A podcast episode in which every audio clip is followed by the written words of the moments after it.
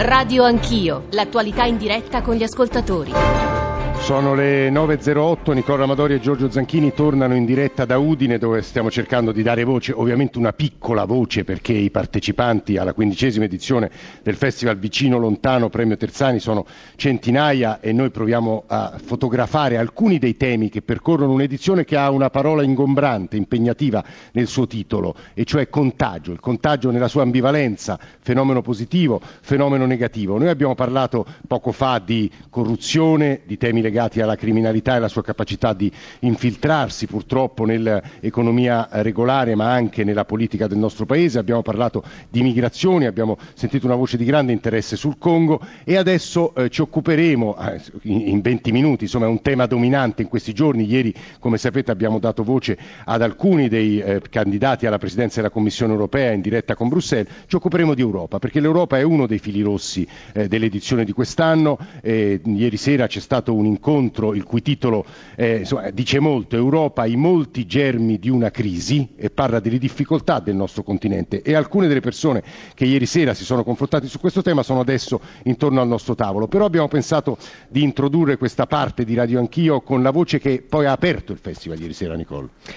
Sì, abbiamo intervistato Lucio Caracciolo che è un grande esperto di geopolitica, dirige eh, l'Imes, tra l'altro oggi in edicola. Lui, come dicevi, ha presentato in, anteprima, in anteprima questo festival con un incontro dal titolo Anti-Europei per approfondire le, le sfide eh, a cui va incontro, a cui sta andando incontro l'Europa in questo momento storico. Ieri sera ha tenuto anche una lezione magistralis sull'Italia, concentrandosi di più sul nostro paese. Il titolo di questa lezione era Il contagio del passato, l'Italia ha ancora un futuro per capire lo stato di salute del nostro paese e noi ieri sera lo abbiamo incontrato e l'abbiamo intervistato. Professore, siamo alla vigilia delle elezioni europee. L'Europa oggi forse più che mai è in crisi. Prima di ipotizzare probabili soluzioni, le chiedo quali sono le cause di questa crisi? Il fatto che i paesi che hanno dato vita all'Unione Europea hanno idee molto diverse su che cosa debba essere questa Unione, a che cosa debba servire. Essenzialmente ciascun paese pensa che debba servire i propri interessi nazionali e siccome questi interessi nazionali non corrispondono spesso agli interessi altrui, ecco che si crea una crisi. Qual è il significato di queste elezioni? Il significato delle elezioni europee normalmente e in buona misura anche in questo caso non è quello di determinare il futuro dell'Europa, che certamente non dipende dal Parlamento europeo, ma di dare quantomeno un'idea su quello che è il clima nei diversi paesi. Noi votiamo su liste nazionali, discutiamo di problemi nazionali, avremo delle risposte che avranno dei riflessi nazionali. Vogliamo entrare nel nostro paese, l'Italia come sta? Abbiamo vissuto momenti migliori, spero che ne vivremo anche di migliori di quello attuale. Eh, L'Italia è malgrado tutto quello che noi possiamo pensare di noi stessi, comunque è un paese oggettivamente importante per le sue dimensioni economiche, storiche, culturali e per vari motivi anche di interesse altrui sul nostro paese, eh, a cominciare dalla sua posizione logistica nel Mediterraneo, per esempio. Il problema è che non è un soggetto, cioè non abbiamo una nostra capacità di elaborare una strategia, purtroppo, e non abbiamo quindi la capacità anche di associare altri paesi a questo nostro modo di vedere l'Europa e il mondo. Chi è interessato di più all'Italia, al nostro paese? Innanzitutto gli Stati Uniti d'America che hanno ammesso l'Italia nell'Alleanza Atlantica fin dalla sua fondazione per vari motivi, tra cui quello che se l'Italia appartenesse a un campo di potenze avverse sarebbe un problema perché l'Italia ha una sua ovvia centralità mediterranea, perché ha un suo grado di sviluppo eh, particolarmente forte eh, perché siamo anche più o meno associati ad alcune delle culture dominanti negli Stati Uniti, quindi eh, dal punto di vista strategico l'Italia è importante per gli Stati Uniti. Lo sta diventando adesso anche per la Cina che vuole agganciarsi per le nuove vie della seta e lo è eh, anche sicuramente per la Russia che pensa che l'attuale tendenza politica in Italia possa favorire un distacco fra noi e gli alleati. In Italia si parla di regionalismi, si parla di autonomie, allora come coniugare queste spinte autonomiste, anche sovraniste, con un'Europa sovranazionale? Se per Europa sovranazionale si intende una sommatoria di regioni, le due cose si coniugano perfettamente. Ho qualche dubbio che questo si possa realizzare, quindi non si coniuga. Passiamo agli scenari che si possono prospettare sul dopovoto? Beh, sul dopovoto chiaramente avremo un responso che ci darà un'idea sul grado di salute e quindi di tenuta dell'attuale governo. Se la Lega prenderà molti voti, oltre il 30%, questo evidentemente sposterà gli equilibri all'interno della coalizione, se invece non lo prenderà questo 30%, forse anche qualcosa di meno, questo potrebbe rimettere un po' in discussione tutto quanto. Per quanto riguarda l'Unione Europea, lì il problema di fondo è che non c'è un paese leader in questo momento perché quello che alcuni pensavano potesse esserlo, cioè la Germania, è alle prese con una crisi di identità e non solo piuttosto grave. E la Francia? Macron, l'europeista per eccellenza, quello che insomma si dice essere l'europeista per eccellenza. Sì, certo, una suonata di Beethoven eh, ci ha dato l'idea di un particolare europeismo di Macron che francamente non vedo allo stato degli atti o se c'è rimane eh, in una ipotesi ancora piuttosto confusa. I discorsi di Macron sull'Europa restano tali, possono piacere o possono dispiacere, ma la Francia in questo momento eh, si muove abbastanza per conto suo e non è in grado di costruire intorno a sé una coalizione di molti paesi europei. Era Lucio Caracciolo, direttore eh, di Limes, diceva Nicola Amadori che qui assieme al sottoscritto Giorgio Zanchini è a Udine a raccontare alcuni dei fili rossi del festival vicino e lontano. Eh, Lucio Caracciolo ci consegna una serie di passaggi che meritano, crediamo, l'attenzione delle persone che sono qui attorno al tavolo e che ieri sera hanno parlato di Europa e molti germi di una crisi. Eh, Giancarlo Bosetti, Guido Kreins, Jan Zilonka e Nicola Gasbarro. Guido Kreins con lo sguardo di uno storico, perché Guido Kreins è uno eh, storico, con lo lo sguardo dello storico eh, sulla situazione europea attuale, ma anche sulla campagna elettorale e sull'importanza di queste elezioni europee. Lei ne ha viste tante, ne ha vissute tante. Trova che finalmente si parli di Europa o come, come al solito il riflesso è tutto nazionale, tutto politico interno? Ma per la prima volta si è parlato anche d'Europa. Io ricordo le elezioni del 2004, stavano entrando dieci nuovi paesi, in quella campagna elettorale nessuno parlò sostanzialmente di Europa. Si è parlato d'Europa, ma nei termini Europa sì, Europa no che è una totale sciocchezza e che rilascia i problemi esattamente come sono. E li lascia esattamente come sono, soprattutto per chi, come me, crede che rilanciare il progetto europeo sia fondamentale. E allora proprio per questo il tentativo della discussione di ieri di vicino lontano era proprio mettere al centro il problema Europa, ma mettere al centro il problema del perché siamo arrivati a una crisi, perché una marcia che per quelli della mia generazione, sono nato nel 47, è stata una marcia trionfale e lo è diventata ancora di più dopo l'89, ecco perché da quel momento in più soprattutto eh, i, i, i germi hanno cominciato a lavorare ben prima della crisi del 2008. Ecco, questo è, è, quello che abbiamo cercato di mettere al centro.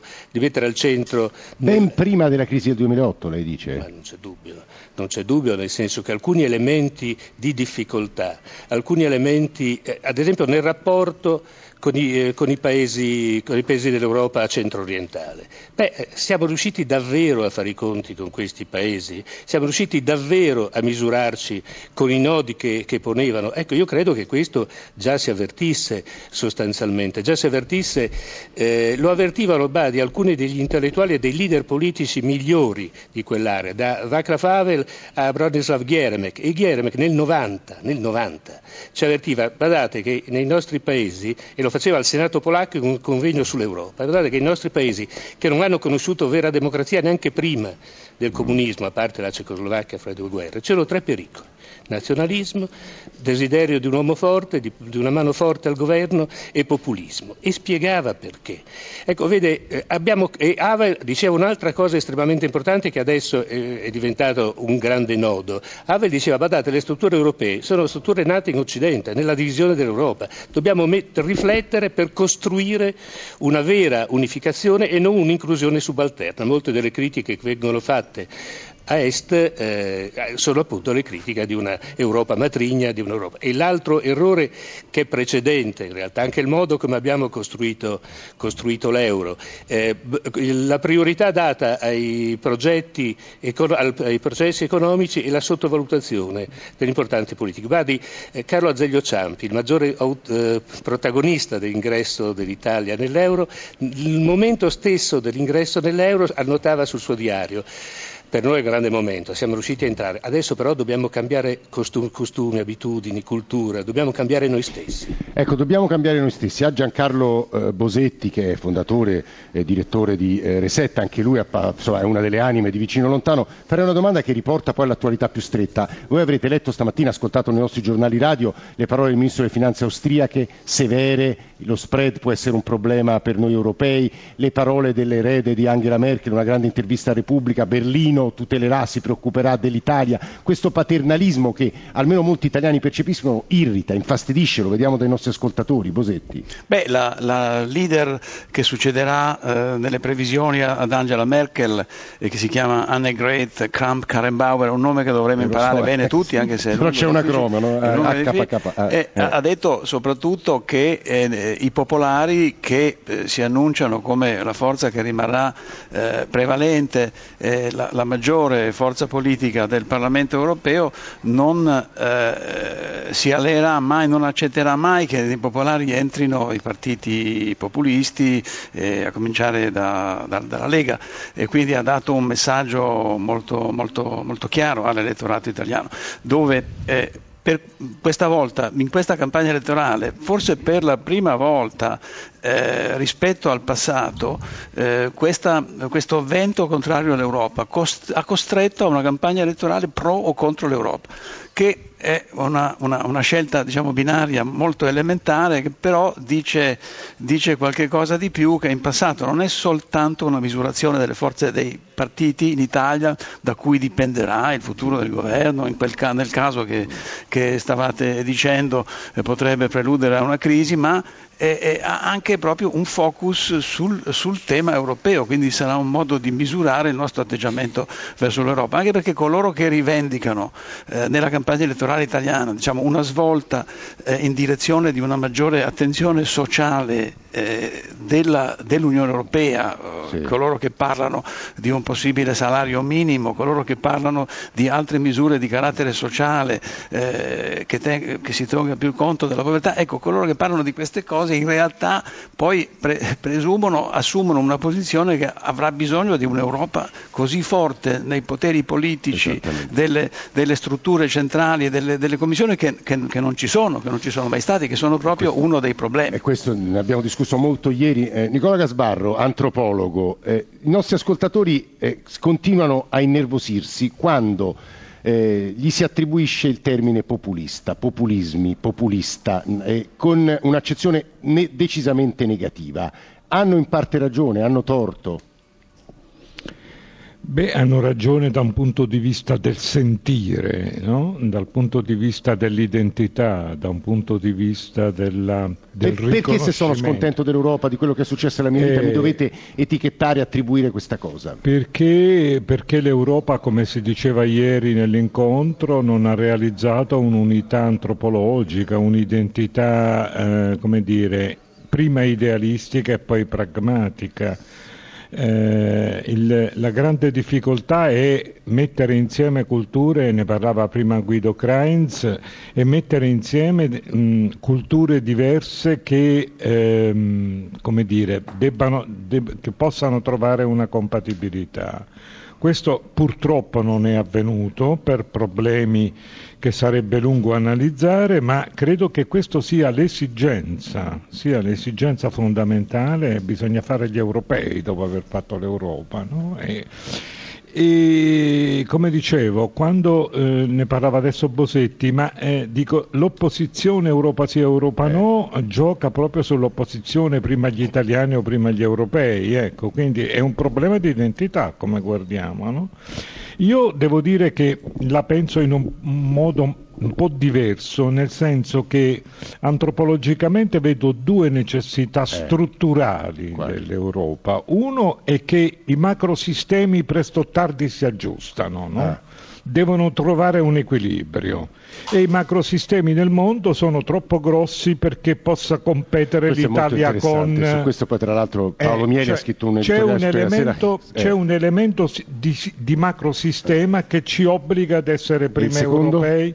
E il secondo è mh, un'esigenza, secondo me l'Europa ormai è garanzia di tutte le istanze di uguaglianza che i nazionalismi non riescono a, non riescono a dare, cioè eh, chi ci sottrae libertà e identità sono poteri talmente forti che le piccole nazioni non ce la fanno a combattere. Questo è un passaggio molto importante. Eh, dicevo eh, poco fa, questi macrosistemi alla fine trovano un loro equilibrio. Prima della diretta citavamo un editoriale di oggi di Paolo Mieli sul Corriere della Sera che sembrava dire eh, guardate che mi sembra che l'atteggiamento dei cittadini europei e forse in parte anche degli italiani stia eh, cambiando, in qualche modo è meno critico, si sta riassestando. Eh, Jan Zielonka è uno dei maggiori studiosi del pensiero politico liberale del nostro continente, allievo di un gigante del liberalismo e dello studio del pensiero liberale, cioè Ralph Darendorf, e in un saggio abbastanza recente, Controrivoluzione, la sfida all'Europa liberale, ha riflettuto molto sul perché